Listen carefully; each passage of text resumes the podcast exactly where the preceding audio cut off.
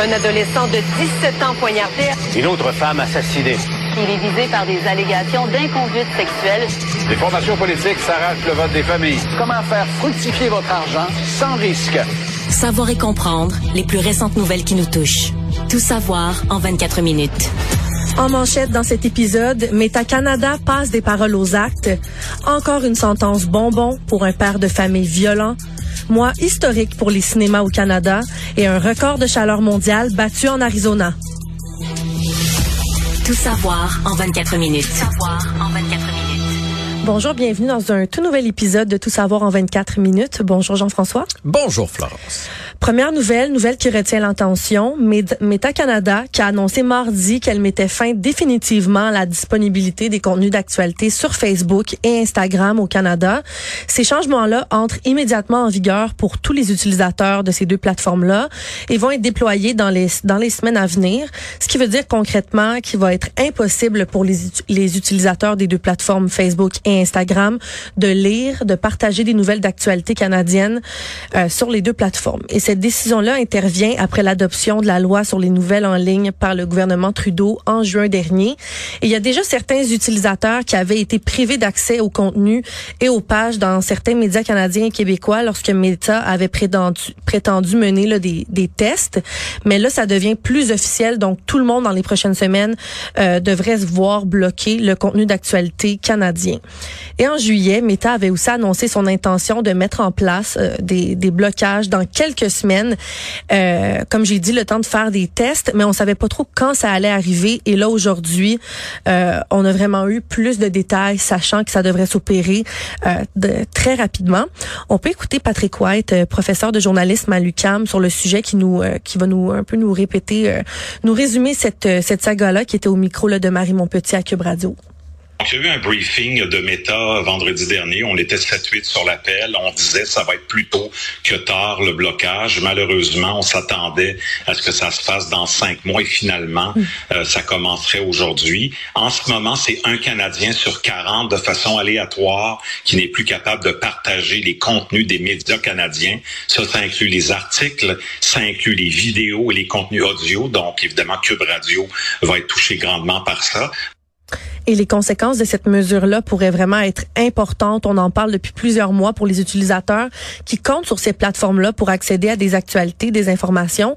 Euh, Jean-François, c'est beaucoup de gens. On a l'impression que c'est tout le monde en 2023 qui va directement sur les sites de médias comme le Journal de Montréal pour aller lire. Mais c'est faux, surtout les jeunes qui vont beaucoup, beaucoup s'informer à travers Instagram et Facebook.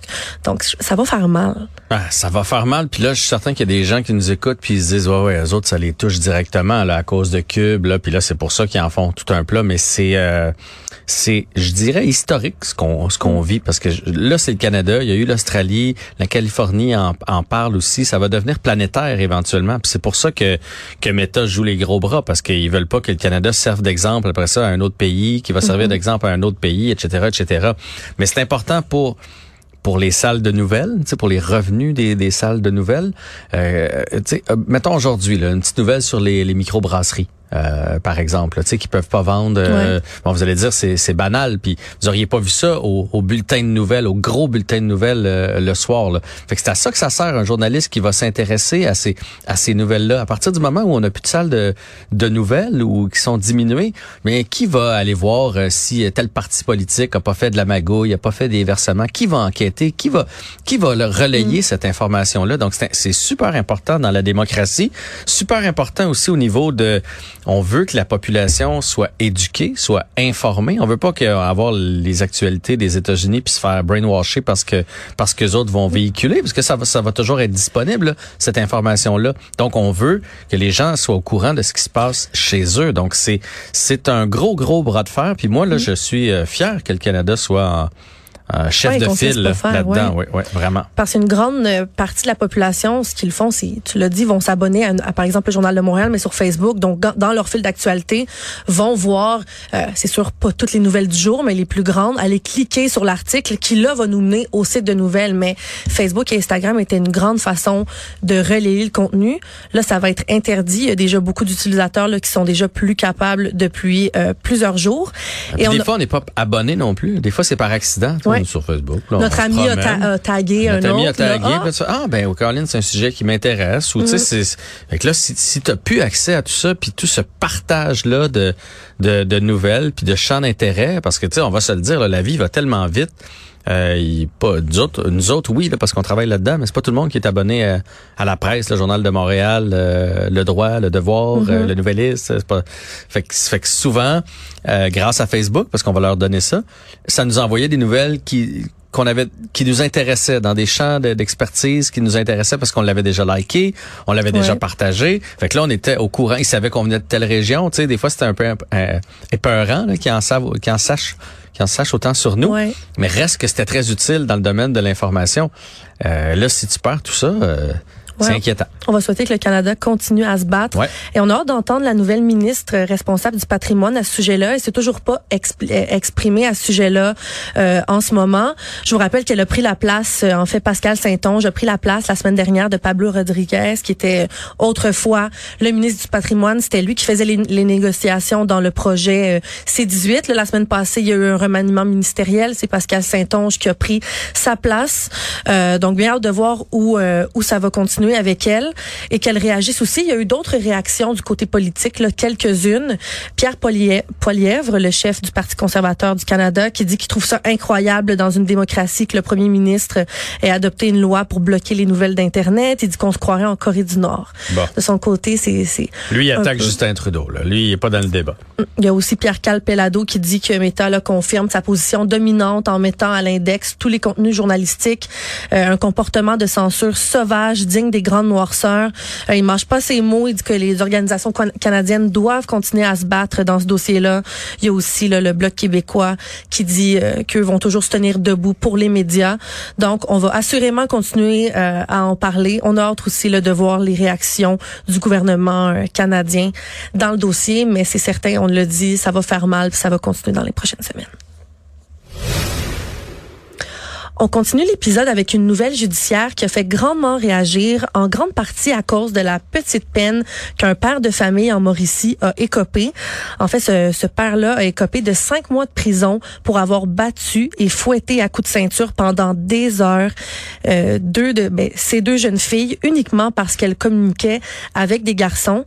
Euh, je vous résume un peu le jugement de la Cour du Québec qui a été fait par Annie Vanas qui dit que les gestes qui ont été commis euh, par le père l'ont été sur plusieurs heures et qu'il s'agit pas là, de, de mouvements spontanés ou irréfléchis, que ça a vraiment été fait euh, de manière calculée et délibérée qui s'apparente à de la torture. Et la magistrate a imposé là, une peine globale de cinq mois d'emprisonnement à ce père de 49 ans-là. Je vais un peu vous résumer euh, où ça a, où ça a commencé, ce qu'on raconte dans l'acte d'accusation. Tout ça aurait débuté quand euh, une des, des filles de 18 ans refusait de répondre à des appels sur son cellulaire en présence de son père. Euh, ça a attiré la- l'attention du père, si bien que ce dernier a lui-même répondu et a interrogé euh, la personne au bout du fil sur son identité, qui était un jeune garçon qui est resté assez silencieux.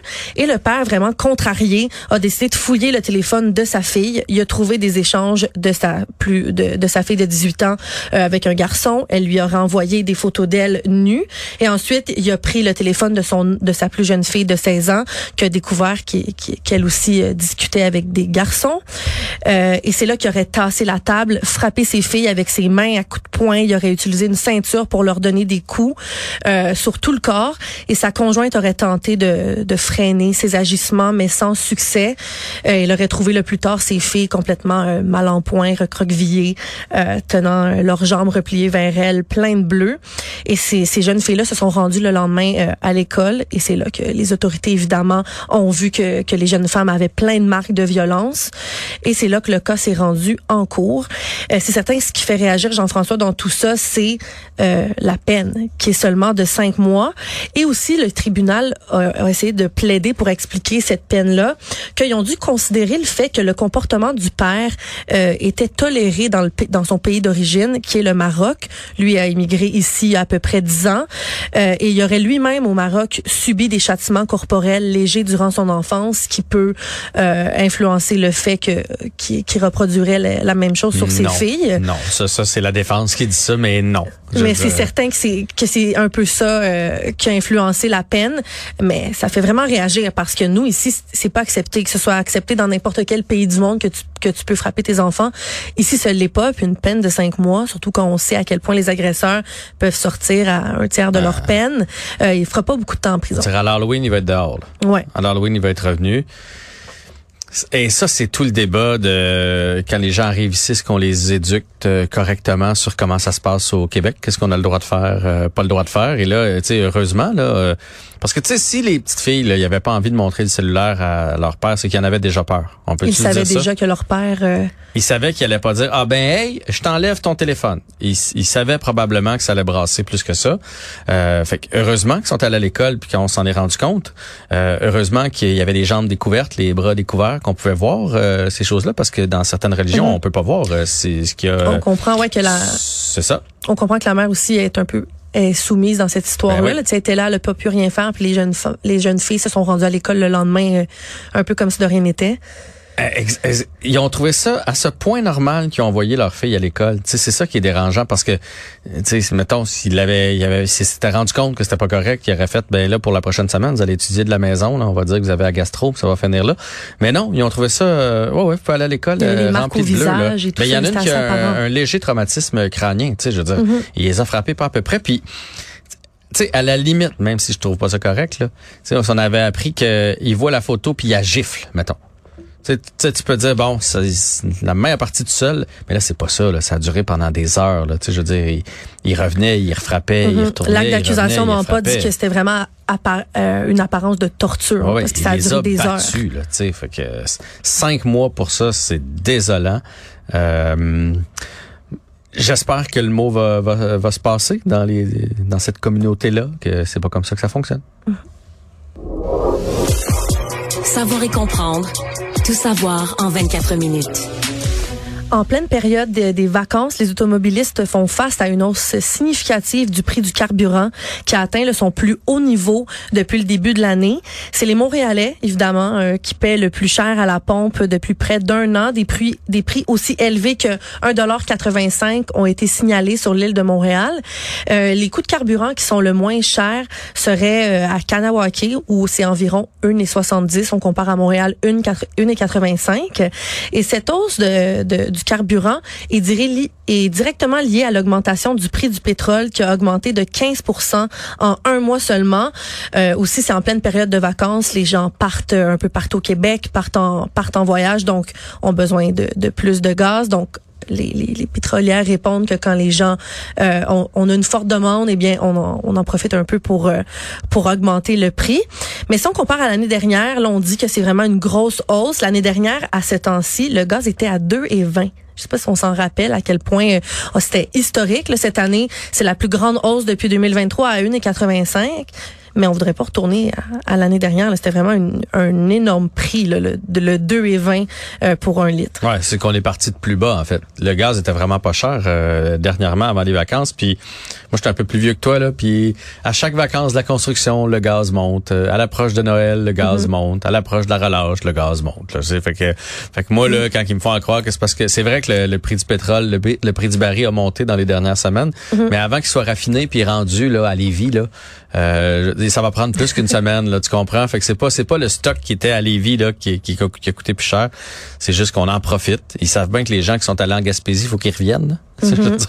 On a été chanceux déjà, ils nous ont donné un répit pour la première semaine de vacances. Parce que d'habitude, ça arrive le, le, le, le mercredi, jeudi avant que tout le monde tombe en vacances. Puis là, la première semaine, j'étais surpris. Il y avait pas non, de ça n'avait pas monté. C'est vraiment depuis euh, lundi 31 puis là, juillet. à un moment donné, euh, une nuit, on s'est couché à 1,68 on s'est réveillé à 1,80 Fait que cette mhm. nuit-là, là, je sais pas qu'est-ce qui s'est passé avec les gisements de pétrole, mais ils ont pris bien Tout d'un coup. Ben oui. L'identité de l'homme accusé d'avoir attaché sa conjointe à un arbre dans un boisé de Sherbrooke a été révélée.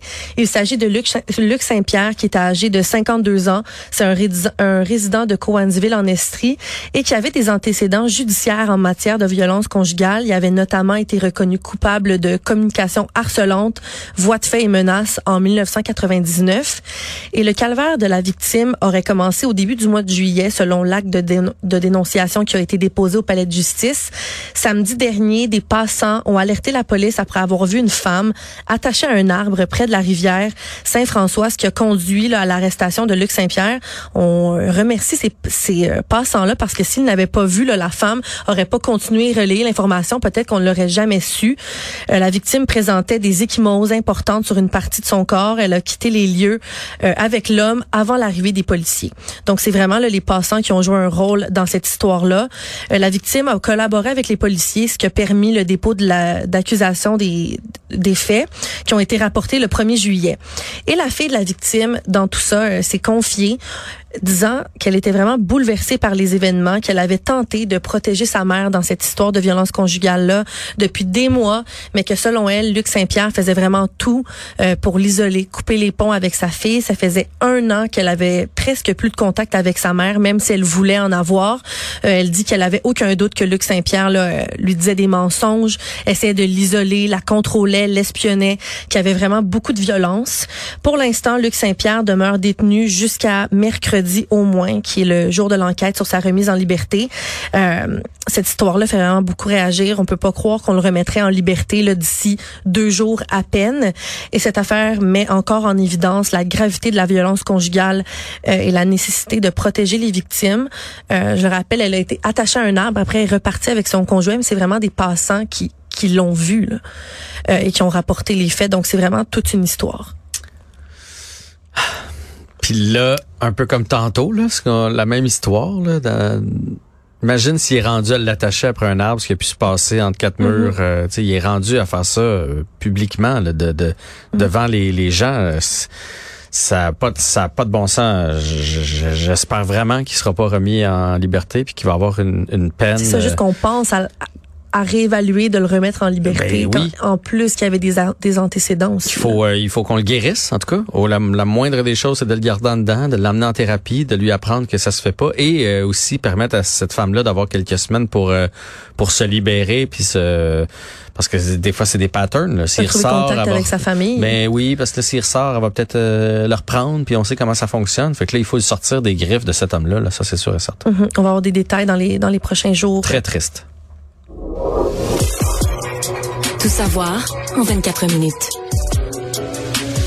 Très bonne nouvelle pour les cinémas euh, du Canada qui l'ont eu assez difficile depuis euh, le début depuis le début de la pandémie. On croyait même que l'habitude d'aller au cinéma était complètement disparue. Euh, on, prenait les, les j'ai juste en tête les systèmes, mais toutes les applications pour écouter des films chez soi, mais vraiment d'aller au cinéma, c'était un peu une habitude qui avait été perdue. Et là, le mois de juillet est un mois historique pour Cinéplex, alors que plus de 6,8 millions de Canadiens ont afflué vers les salles de cinéma au coup, ben en fait depuis le 1er juillet, et ça a été un nombre record de spectateurs qui a permis à Cinéplex d'enregistrer les meilleures recettes de son histoire, quand même en teignant plus de 86 millions de dollars de recettes nettes au box-office. C'est beaucoup d'argent et c'est historique quand on pense que c'est vraiment la relance du cinéma post-pandémie. Évidemment, le succès euh, remarquable du mois de juillet est attribué aux deux films majeurs qu'on a, qu'on a beaucoup parlé, Barbie et Oppenheimer. Barbie a été le film le plus populaire dans les cinémas cinéplex à l'échelle nationale, mais suivi vraiment de près par Oppenheimer et en troisième position, Mission Impossible, le bilan mortel, première partie. Et selon Cinéplex, le mois de juillet est le deuxième plus lucratif de son existence, euh, se classant juste derrière euh, décembre 2015. Quand même, ça fait plusieurs années qu'il avait bénéficié de la sortie du film Star Wars, Le Réveil de la Force. Donc, euh, les cinémas doivent dire merci à ces deux productions-là. Euh, on en a parlé abondamment, mais euh, ça va continuer aussi. Là. Ils, vont continuer d'être à l'affiche et les gens vont continuer d'y aller. D'ailleurs, toi, Jean-François, tu es, allé voir Oppenheimer récemment, si ouais, je me trompe je suis allé voir Oppenheimer.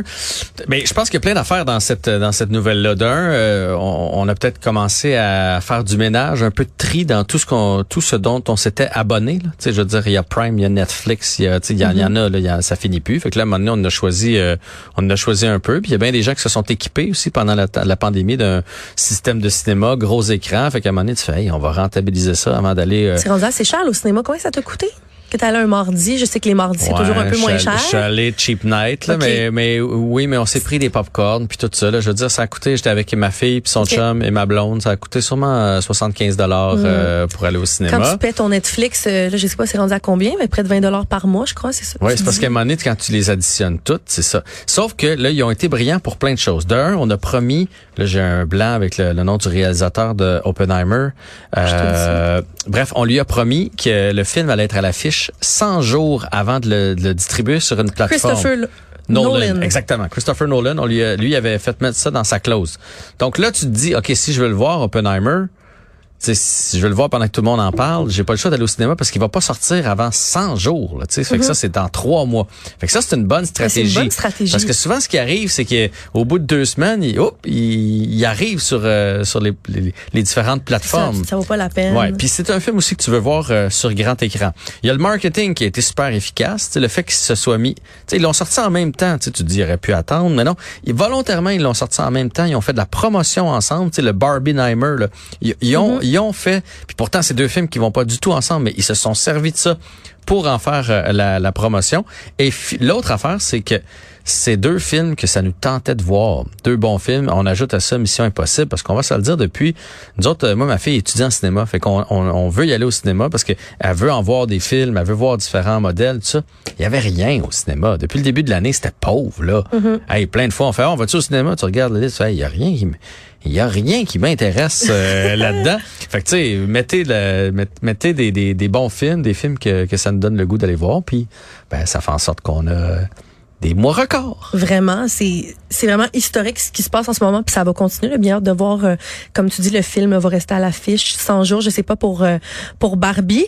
Euh, puis moi, ce qui me marquait avec Barbie, je suis pas là encore, mais c'est la, la, la façon qu'ils ont fait leur marketing, où les gens vont presque habillés en Barbie. Mm J'étais allée au 10-30 l'autre fois magasiner, puis j'ai vu les gens qui allaient vers le cinéma en talons hauts roses, avec des robes roses, entre amis, on va voir Barbie, même des gars habillés avec une petite chemise rose. Non, non, fait que je pense que c'est vraiment le fait, si tu, vas le voir chez toi, tu t'habilles en rose. C'est un peu plus plate que tu vas au cinéma puis tu sais que lui, là-bas. c'est ça, ils ont réussi à faire en sorte qu'il se passe de quoi. Tu sais, dans, le, mm-hmm. dans le cas d'Oppenheimer, tu voulais aller le voir pour, pour le sujet. Puis dans le cas de Barbie, parce que c'est, trendy, on va dire ça comme ça. C'est drôle parce que pas plus tard que ce midi, mon gars puis ma fille regardaient pour aller au cinéparc ensemble. Puis là, ma fille a dit, ah, j'imagine que tu vas vouloir aller voir tel film puis tel film. Mon gars dit, non, non, je veux voir Barbie. Juste parce que il veut, il veut, euh, tu sais, quand tout le monde se met à parler d'un film, tu veux, tu veux toi aussi pouvoir parler euh, parler du film. Fait que tu sais, ils ont réussi vraiment avec ça à toucher tout le monde. Puis, euh, soit dit en passant, euh, c'est c'est Mattel. J'ai lu que Mattel ont cédé les droits là, de, de de plusieurs, plusieurs films. Là, de, les autres, ils ont plein de jeux, là, comme Barbie, il y en a d'autres, jouets. Donc, il y a un paquet de films signés Mattel qui va s'en venir là, dans les prochaines années. En terminant, une nouvelle qui m'a fait vraiment rire euh, après une vidéo virale d'un des ours qui se tenait sur deux pattes arrière comme un humain d'un zoo chinois. En fait, je vous explique, c'est parti.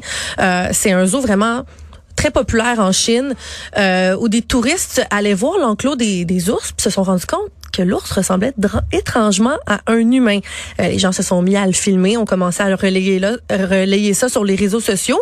Jean-François, je t'ai montré la vidéo. Oui. Je peux pas croire. Le zoo se défend, disant que euh, c'est définitivement pas un humain, que c'est une sorte d'ours. Je l'ai ici. Des ours polaires de Malaisie qui sont plus petits que d'autres spécimens et ont une ah apparence légère, légèrement différente.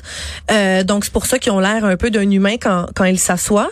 Mais je te l'ai montré là, c'est c'est définitivement un monsieur avec un costume. On dirait, tu sais, mettons une journée, en fait, oh, l'ours est malade, on va mettre quelqu'un dans le costume. Je veux dire, l'ours a des petites fesses en arrière, là, puis euh, on voit le costume qui plisse un peu dans, le pas du dos, puis il a l'air d'avoir un trou un peu... Euh, sous le, sous le visage. Ouais, ouais, pour, qu'il respire, parce qu'il fait 37 degrés présentement. Là. Honnêtement, c'est, c'est pas fort. Là, Mais là, ce qui est arrivé, c'est que les vidéos se sont, sont devenues tellement populaires euh, que le, le, le, zoo a dû répondre, disant hey, c'est, c'est, un, c'est un vrai ours qu'on vous présente. Donc là, tous les touristes vont au zoo pour voir le supposé Ben oui. faux ours. Donc là, le, le zoo dans tout ça gagne vraiment en popularité. Les vidéos continuent de, de circuler, euh, mais les, les je- J'imagine qu'il est plus là, l'ours. ben, il est toujours là. Mais je vous annonce que euh, je vous annonce en fait que les que les gens vont vont vraiment voir en riant le faux ours. Le zoo continue à dire que c'est un vrai. J'ai bien hâte de voir là, si finalement ils vont peut-être avouer euh, que c'est un humain.